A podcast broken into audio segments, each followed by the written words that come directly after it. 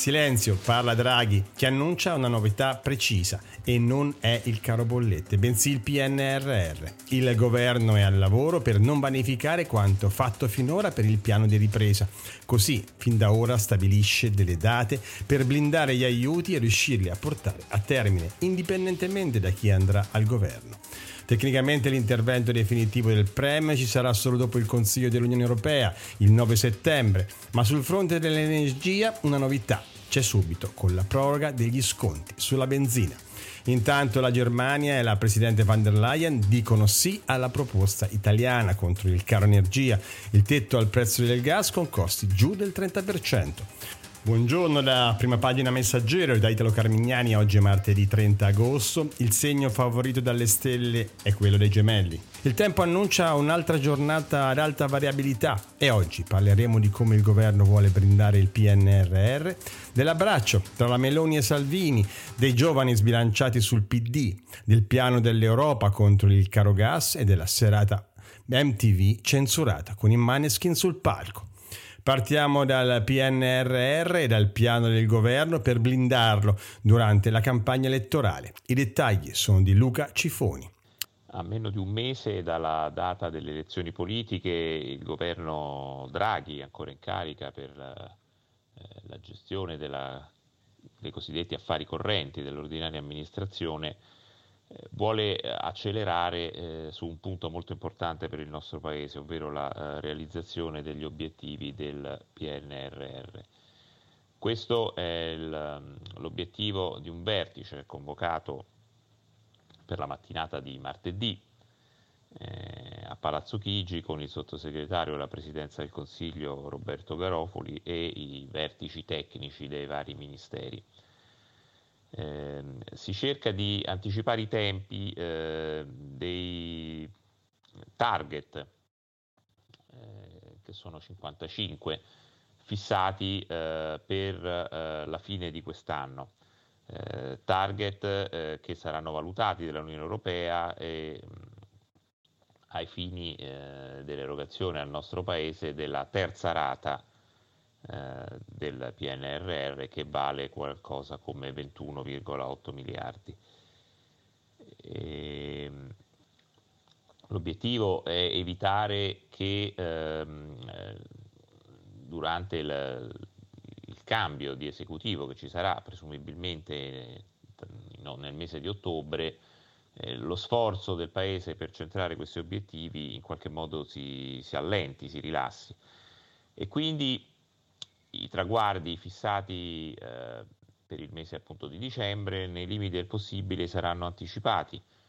Eh, si cerca di raggiungerne eh, quanti più possibile eh, entro il mese stesso di, di, ottobre, in modo che quando il nuovo esecutivo entrerà in carica con uh, una serie di provvedimenti di emergenza da adottare probabilmente sul fronte energetico e la legge di bilancio da fare, si trovi eh, una buona parte di questo lavoro eh, in qualche modo già eh, conseguito. Quindi la politica con gli amici e nemici Salvini e Meloni che nonostante gli impegni sono riusciti anche ad abbracciarsi in Sicilia. Ascoltiamo Francesco Becchi. Uniti si vince. Abbracciati sul lungomare. Da Messina, tappa comune dei rispettivi tour elettorali, Matteo Salvini e Giorgia Meloni lanciano un messaggio ai naviganti – Lasciamo alla sinistra divisioni, rabbia, polemiche, la didascalia della foto postata ovunque dal capitano, i volti distesi e sorridenti. La migliore risposta alle invenzioni della sinistra su presunte divisioni, replica lei nei commenti. I due alleati si sono presi mezz'ora di tempo per incontrarsi nel capoluogo dopo i rispettivi comizi, lui in un ristorante, lei in un mercato rionale. Doveva essere un caffè, è diventato un pranzo, immortalato dal commensale Ignazio La Russa, a fianco ai due leader, i calici alzati per un brindisi di amicizia nel circolo del tennis di Messina.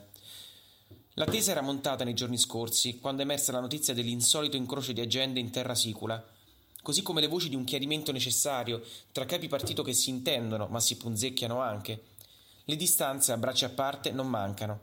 Ieri, per dire, il segretario del Carroccio dalla piazza messinese ha tirato una stoccata a una promessa cardine del programma di FDI il blocco navale per fermare i flussi migranti.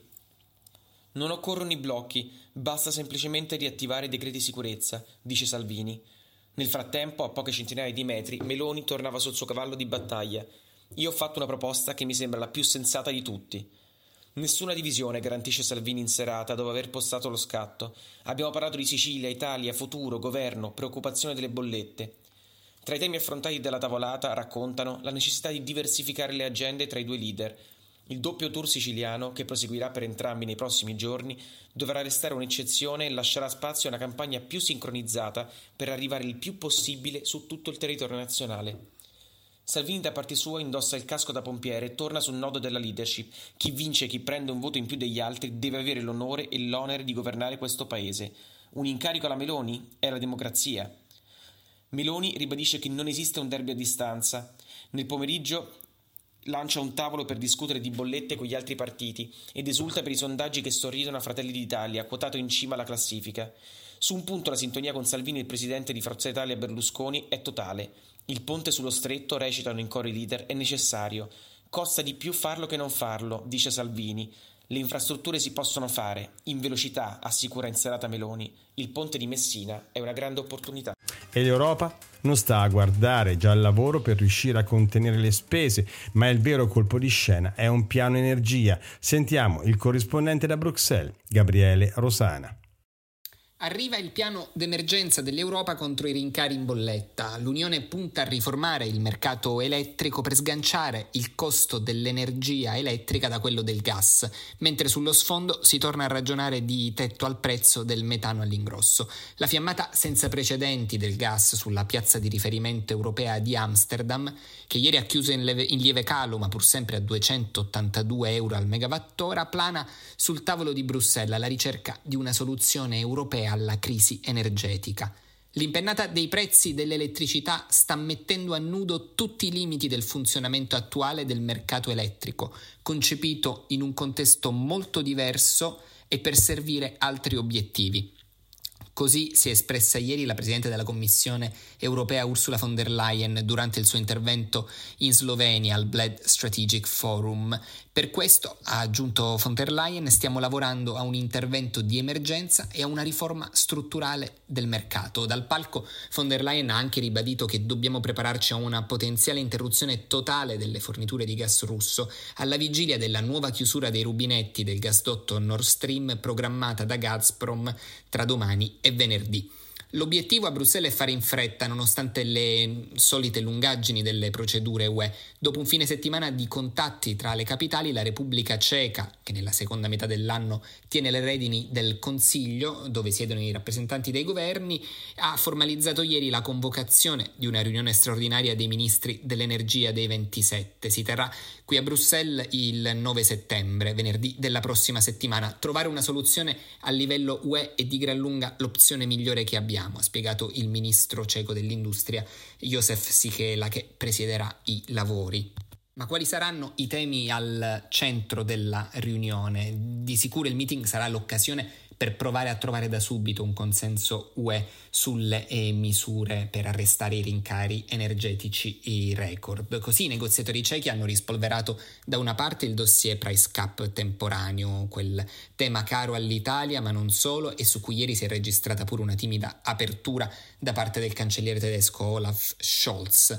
Eh, in concreto però l'opzione che eh, Praga metterà in campo e che potrebbe rompere la contrapposizione tra nord e sud Europa riguarda uh, la riforma del mercato che porti a quella che nel gergo brussellese è indicato come il decoupling, cioè il disaccoppiamento della definizione del prezzo dell'energia elettrica dal costo marginale della fonte di fatto più cara, cioè l'ultima che entra in funzione per soddisfare la domanda, per l'appunto il gas. Quel gas che finisce così per far schizzare il costo dell'elettricità anche quando la corrente è generata da fonti decisamente più economiche come il nucleare o le rinnovabili e benché queste rappresentino due terzi dell'intera elettricità generata in Europa. È un legame che non ha più senso, lo aveva bollato così la settimana scorsa al meeting di Rimini il premier Mario Draghi, che da mesi ha schierato l'Italia insieme a Spagna, Grecia, Romania e Francia tra i principali sostenitori nell'Unione della necessità di rivedere i meccanismi per la definizione del costo dell'energia elettrica. Finora i falchi del nord si erano dimostrati scettici, ma nelle ultime ore sono arrivate aperture di primo piano, a cominciare dall'insospettabile Austria, tradizionalmente rigorista, ma adesso convinta che bisogna fermare la follia in atto sui mercati energetici, si è espresso così il cancelliere Karnehammer, e ricondurre il prezzo dell'elettricità ai costi effettivi per la produzione di corrente. Eppure la Germania, dove ieri il prezzo dell'energia elettrica ha sfondato per la prima volta i 1000 euro al megawattora, sembra adesso possibilista. Valuteremo con attenzione gli strumenti a disposizione, ha assicurato Scholz da Praga, mentre poco prima da Berlino il suo vice Robert Habeck aveva parlato di una riforma fondamentale per slegare il prezzo dell'elettricità da quello del gas. Se fossimo tutti giovani, allora il PD potrebbe essere il partito di riferimento per molti. Lo dice un sondaggio che associa i giovani al voto per il centro-sinistra e ce lo spiega Andrea Bulleri. Nipoti molto più a sinistra dei loro nonni. Se alle prossime elezioni votassero soltanto gli under 35, PD e alleati avrebbero buone chance in più di battere il centrodestra. Lo dice l'ultima rilevazione condotta da Utrend per Sky TG24, che fotografa una situazione inedita. Lo scettro di partito preferito dagli elettori con meno di 35 anni non toccherebbe più al Movimento 5 Stelle, come fu sia nel 2013 che nel 2018. No, secondo il sondaggio, il 25 settembre i giovani potrebbero assegnare il gradino più alto del podio al PD di Enrico Letta, scelto dal 23,9% dei 18-35 anni, contro il 22,7% che i Dem totalizzano sull'elettorato complessivo, genitori e nonni compresi. Al secondo posto, nelle preferenze di Millennial e Gen Z, Fratelli d'Italia, che conquista il 22,4% degli under 35, mentre rimane in testa con il 24,1% sulla classifica generale. Terza la Lega, scelta dal 14,6% dei giovani. Un sorpasso che pur non riuscì un sorpasso che pur non riuscendo a colmare il divario tra le due coalizioni, almeno nella categoria Young, le avvicina un bel po'. Detto in numeri, se il centrodestra attacca...